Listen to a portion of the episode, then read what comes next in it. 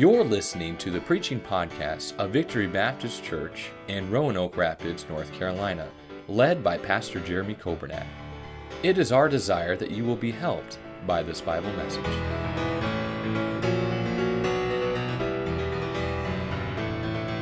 Jeremiah chapter 28 in your Bibles, please.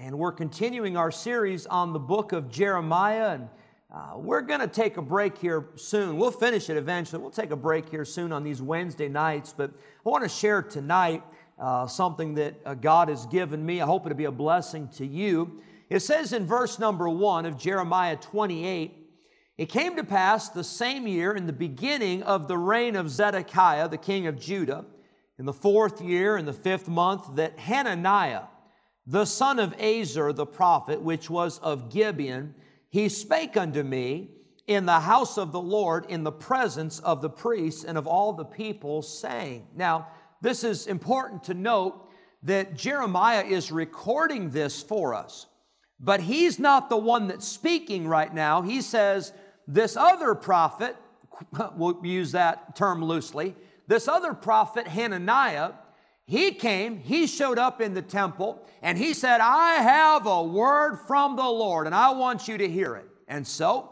here it is, verse number two. This is what the other prophet, Hananiah, has to say. Thus speaketh the Lord of hosts, the God of Israel, saying, I have broken the yoke of the king of Babylon. Now that's significant because in the last chapter, Jeremiah said that the king of Babylon, he's going to put a yoke.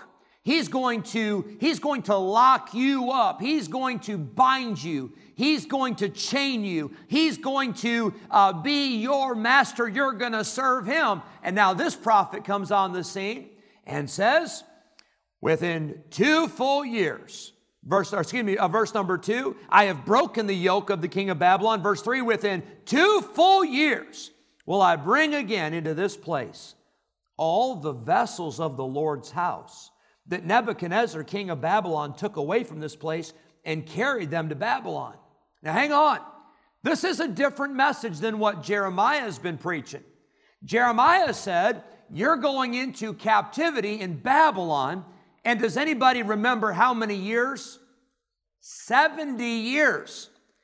Now, this Yehu comes on the scene and he says, Oh no, folks, it's all under control.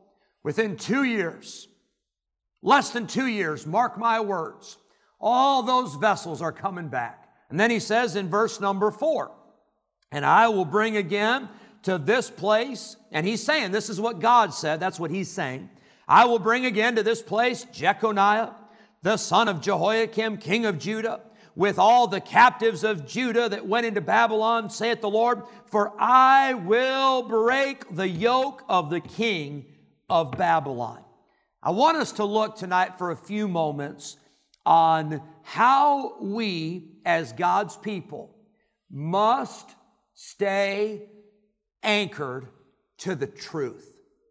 Because did you know there are voices out there, and I'll tell you where they're coming from. They're coming from the father of all lies. They're coming from the devil. And he would love to deceive you. He would love to fool you. He would love to trick you into believing something different than the Word of God.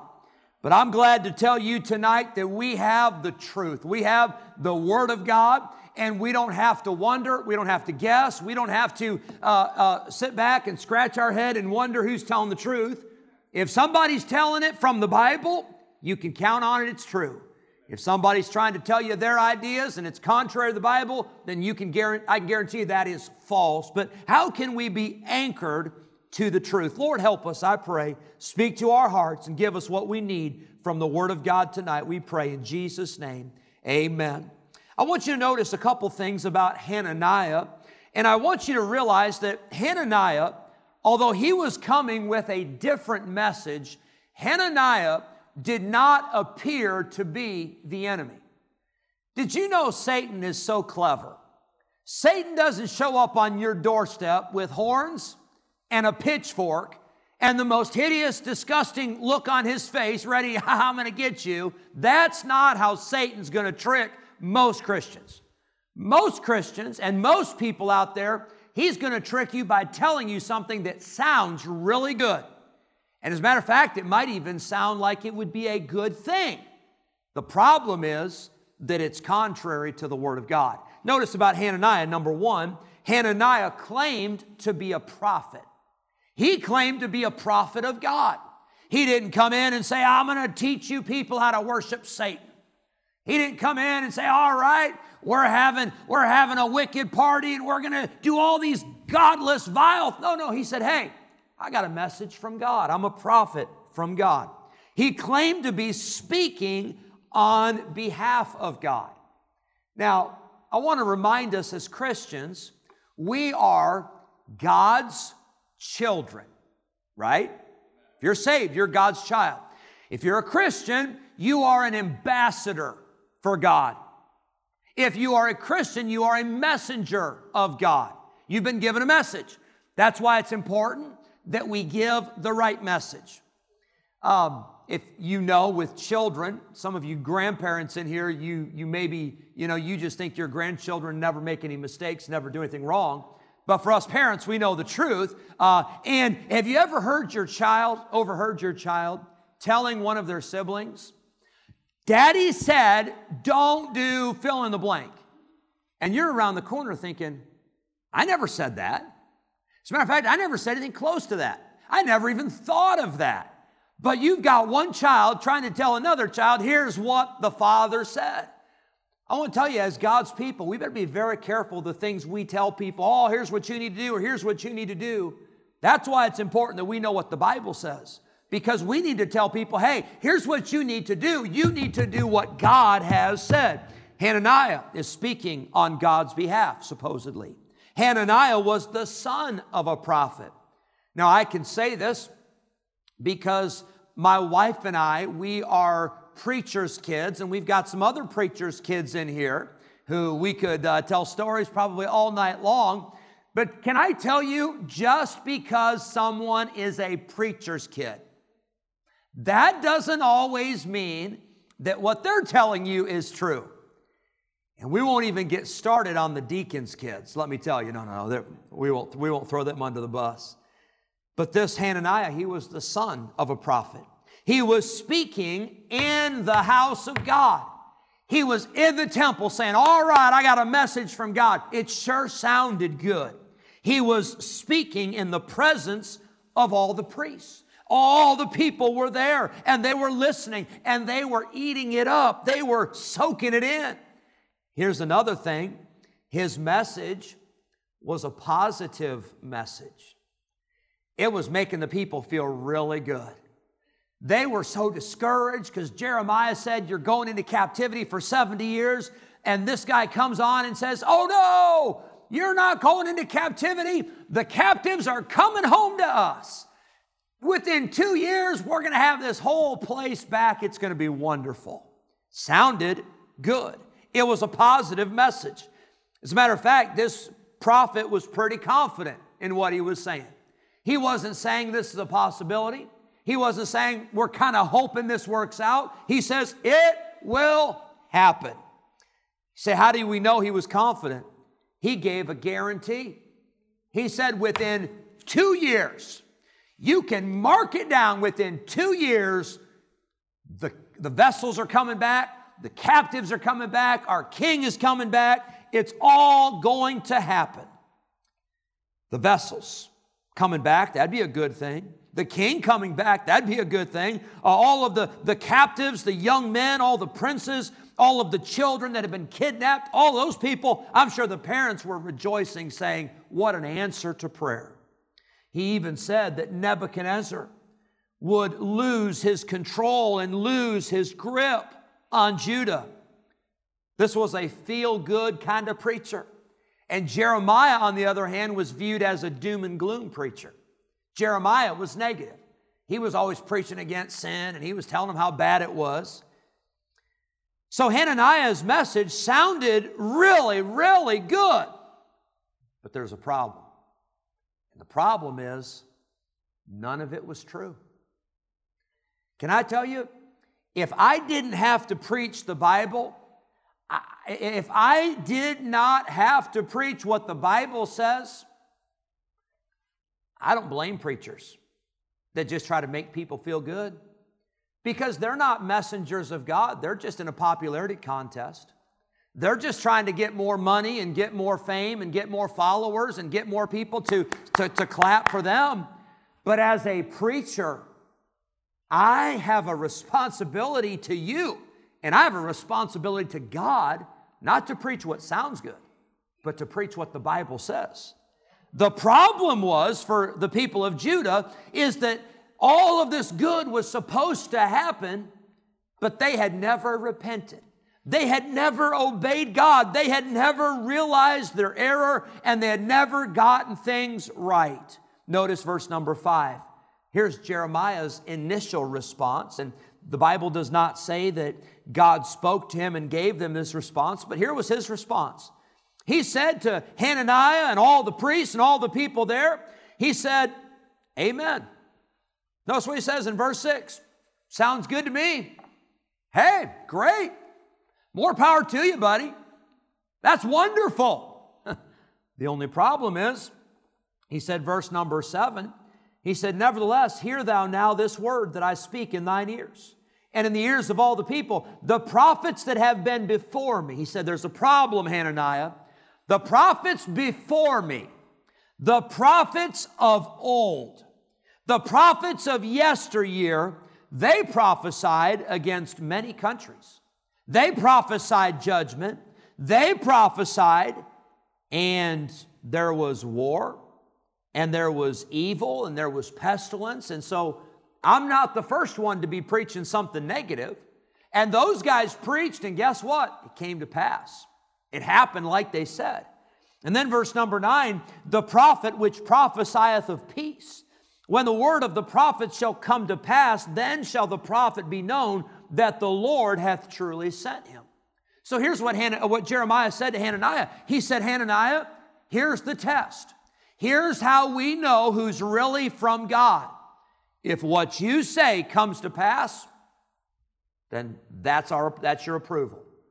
But if it doesn't come to pass, you're a liar. You're a, you're a con.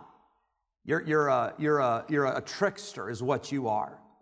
In verse number 10, Hananiah didn't like that very much. Hananiah took offense to that. And then Hananiah the prophet he took the yoke from off the prophet Jeremiah's neck and he broke it. Now, in the previous chapter, Jeremiah had actually made a wooden yoke like you would put on an animal. And he had that as a visual. And he said, Hey, this is what Nebuchadnezzar is going to do to you. And Hananiah goes over to Jeremiah. I don't imagine he asked politely. I don't imagine he took it off gently. I imagine he yanked that thing off of Jeremiah and Hananiah breaks that yoke and says, Oh no, Jeremiah, God's going to break the yoke of Nebuchadnezzar within the space of two full years. And it says the prophet Jeremiah went his way. Say, why did he go his way? He probably was afraid he was going to have to knock out Hananiah, you know, and get in the flesh and, and to react. But then, verse 12, here we see the word of the Lord came unto Jeremiah the prophet.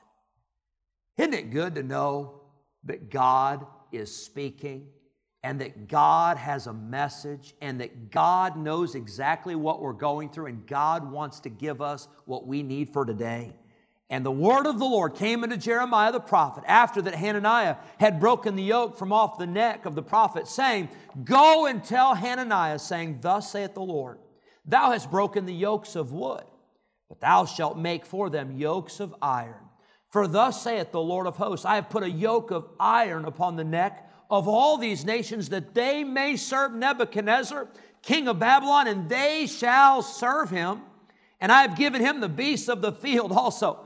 Jeremiah said, Hey, Hananiah, God's not only going to make you and all the people and every person serve Nebuchadnezzar, he's even going to be in charge of the animals. He said, This is serious business, and it's going to be a yoke of iron. Verse 15 Then said the prophet Jeremiah unto Hananiah, Hear now, Hananiah, The Lord hath not sent thee, but thou makest this people to trust in a, what's the next word? A lie. He said, You are lying to these people and you are causing them to believe the lie that you have told them. Therefore, thus saith the Lord, Behold, I will cast thee from off the face of the earth. This year thou shalt die because thou hast taught rebellion. Rebellion is to be drawn away. Rebellion is to turn aside from the things of God. And Jeremiah said, You're supposed to be a prophet and you're responsible for God's people rebelling against him. In verse number 17, so Hananiah the prophet died the same year in the seventh month. Literally within two months, Hananiah was dead, and Jeremiah was validated. Jeremiah's message was verified because he said, This is what's going to happen and it happened. Now, I want you to notice very quickly, we've gone through the, the text. I want to draw your attention for just a few moments on this verse, verse number 15. Jeremiah said to Hananiah, and notice what it says Hananiah the prophet. He was known as a prophet, he was referred to as a prophet, but he caused the people to trust in a lie. Did you know there are people out there today? There may be some in this room. There may be some that are watching the service. There may be some that are listening to the service tonight. And you, whether you know it or not, I don't know, that's between you and the Lord, but you have been lied to. Satan has fooled you. Satan has deceived you. Satan has convinced you. And by the way, Satan is the master deceiver. You don't think Satan's good at deceiving. Guess what he did in the Garden of Eden? In a perfect environment where there was no sin. In a place where Adam and Eve walked with God and they talked to God face to face, in person, every single day. And yet Satan was smooth enough to make them believe that God did not care about them and that they knew more than God. And if Satan could fool Adam and Eve, I got news for all of us. We are no match for Satan. He is a liar, he is a deceiver, and he causes people in churches, he causes people out in the world, he causes people to believe his lies every single day. Let me give you quickly a few lies that Satan wants you to believe. Number one, Satan wants you to believe, and this is in no particular order, and I won't get through all of them, but there are many. I'll give you a few. Number one, Satan wants you to believe that there are no absolutes. Satan wants you to believe that. He wants you to believe that truth is relative, truth is situational. Truth is whatever you want it to be. Truth is you can get to heaven uh, this way, you can get to heaven through this person, you can get to heaven through this church. You can do it however you want as long as you as long as you you have a good heart, you know. That's not true. The Bible says there are absolutes and there's only one way to heaven. I'm amazed at how many people I talk to that have grown up in churches and who I would think have a knowledge of God and a knowledge of the Bible. And you ask them, you say, Are you sure you're going to heaven? And they say, I hope so. I think so. I've been going to this church, not this church, but I've been going to this church for a long time. And you know why they believe that? Because somebody lied to them. And his name is the devil. He lied to them to make them think that they had to be a church member to get to heaven. He lied to them to make them think that they had to get dunked in a baptistry, or he made them think that they had to do a lot of good things to get to heaven. But, friend, I got news for you. A person does not get to heaven by doing good works. A person gets to heaven by accepting the gift of eternal life, and it's only through the mercy and the grace of God. But Satan wants you to believe there's no absolute authority, there's no absolute right or wrong. Well, we're living in that world today. And you know how we know it? Because this world is calling what is right wrong and what is wrong right. And people are so confused. I, I, my heart breaks for the young people who are on the television and on the internet and on their cell phones and they're on all this social media and they no longer have any clue of what is right and what is wrong because the world has said, you do whatever you want. Whatever makes you feel good, it's okay. Don't, don't let, don't let a church, don't let a pastor, don't let your parents, don't let any teacher, anybody tell you that what you're doing is wrong. I got news for us there are absolutes. There is right and there is wrong. The book of Judges shows us that every person did that which was right in their own eyes. And guess what? That was a disaster. That was a mess. They were living in chaos and they were living in anarchy and they were living in some of the most gross and vile and hideous sins you could ever imagine. And they were doing what they thought was right rather than what God thought. Satan would love for you to believe there are no absolutes. Satan is a, an amazing salesman.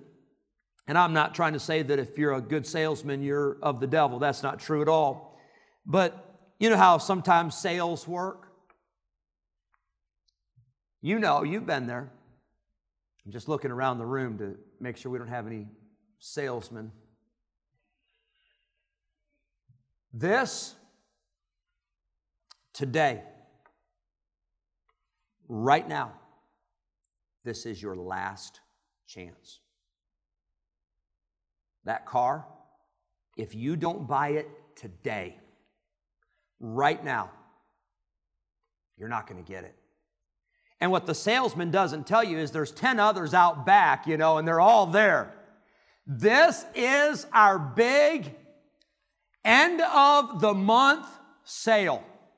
Well, guess what? There's 12 months in the year. And every month has an end, you know, and every end of the month, you know, there's always something. Here's a good one. Joanna and I, we used to, we used to love this. There was a store we used to uh, shop at, and Joanna used to get a lot of the, the clothes and stuff for the groups we traveled with. And there was a store that they would have these discounted prices and sale prices and all that. Well, then uh, they, they, they changed all of that. And so when they changed all of that, they would take the original price and they would put a higher sticker on that just to make it look like you were still getting this great deal. And the truth is, the original price was $19.99, and they put a sticker on top of that that said $29.99. And then guess what? You get 33% off. Isn't that an amazing? I mean, it's like, wow, that's an amazing deal. Or here's a good one. I remember I never understood this when I was a boy. There was a furniture store in Rockford, Illinois. I lived in Rockford for 15 years, and it was going out of business all 15 years that I lived there. I mean, it was. Do you know what I'm talking about? I mean, it was everything must go. Going out of business must clear everything out. And it was doing that for 15 years. Here's what I'm saying I'm saying that if we're not careful, we'll believe something that is not true. Satan wants you to believe there are no absolutes. Genesis 3, Satan came to Eve and he said, Hath God really said, did God really say that you would die if you, oh, no, no, thou shalt not surely die.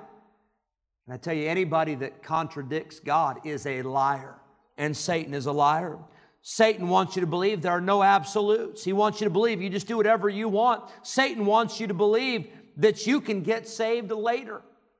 Maybe there's someone here tonight, maybe there's someone watching or listening, and Satan's been telling you for a long time, you're not saved, but it's okay. You can get saved later. There may never be a later. You're not guaranteed tomorrow. That's a lie. Satan will tell you you can get right with God later. Maybe there's something in your life that the Holy Spirit's been speaking to you about, and every time you get ready to get it right or you get ready to deal with it, Satan whispers in your ear and says, You don't have to do that right now. What, what, what, would, what would they think? Oh, just, just take care of it later. Satan wants you to think that God doesn't love you. Satan wants you to believe that God doesn't care about you. Satan wants you to believe that God is good to everybody else, but he's not good to you. Satan wants you to believe that God doesn't make mistakes with other people, but God made a mistake in your life. Friend, I got news for you. God doesn't make any mistakes with anybody. And God loves you, and God is good to you, and God is good to me. And don't fall for the lie of the devil. Here, God's people in Jeremiah 28, they were sold a lie. It sounded so good, but the problem is it was not true. Satan wants you to believe that God is not listening to you. Your prayers are a waste of time. Your prayers aren't even getting above the ceiling. And Satan will want to convince you. You say, why? Because Satan knows the power in prayer. And Satan knows what happens when God's people get serious about prayer. Satan will lie to you and say, You have messed up too bad. God could never use you. You've just done too much bad. You've gone too far. You've made such a mess of your life, and there's no way that God can use you. That's a lie. Because where sin abounded, grace did much more abound. And I'm glad that God's mercy never runs out and God's grace never runs out. Satan wants you to believe that people don't want to get saved. Satan will tell you that. That person, they don't want to get saved.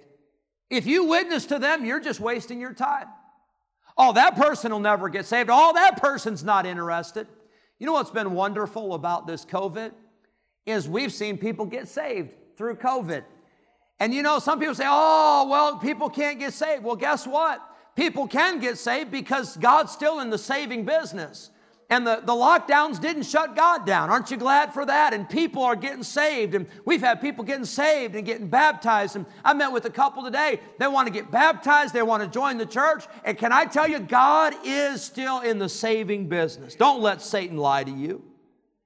Satan will say this church, going to church, listening to the preaching, listening to the teaching, being with God's people is not that important. And I understand we're in the middle of COVID right now. I'm not talking about people that are not here tonight. I'm talking about before COVID.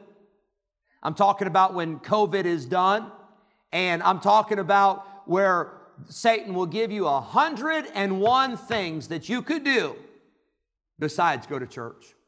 And can I tell you, I'm sure there's more than that. And Satan will give you every excuse, and Satan will give you every reason not to go to church, and not to listen to the preaching, and not to go to Sunday school, and not to get under the teaching of the Bible. And Satan will tell you it's not that big of a deal. But what you don't realize is that we're in a battle. We are in a battle, a spiritual battle. We're in a battle against Satan himself. And of course, Satan doesn't want you to go to church because he's trying to defeat you. He's trying to destroy you. As Christians in 2020, we play far more than we pray. We want to be entertained. We find every excuse under the sun why we don't need the church and why we don't need the fellowship and why we don't need the preaching and the exhortation. But I want to tell you that is a lie from the devil that the church is not important. It is vitally important, not forsaking the assembling of ourselves together as the manner of some is, but exhorting one another so much the more as we see the day approaching. Satan wants you to believe that giving is optional. Now, I love, I love talking to some of our folks who've been in church a long time and who you just got it instilled in you that we give because the tithe belongs to God. And by the way, the tithe belongs to God. It's not even ours to decide. It's not even ours to say, well, I think I might. I don't know. Maybe I will. Maybe I won't. I love talking to the older generation, and I love hearing some of you, I love hearing some of you actually get fired up. Like, I can't believe people don't understand this, and I can't believe people don't do this. I've been doing this for so many years, and God's blessed me, and God's met my needs, and I can't imagine not tithing. But can I tell you, Satan wants you to believe that giving is optional. Satan wants you to believe that it's not that big of a deal. He doesn't want you to read in the book of Malachi where the question is asked Will a man rob God? I'm not planning to rob anybody. But if I were, the last person I'd want to rob would be God. Can I tell you?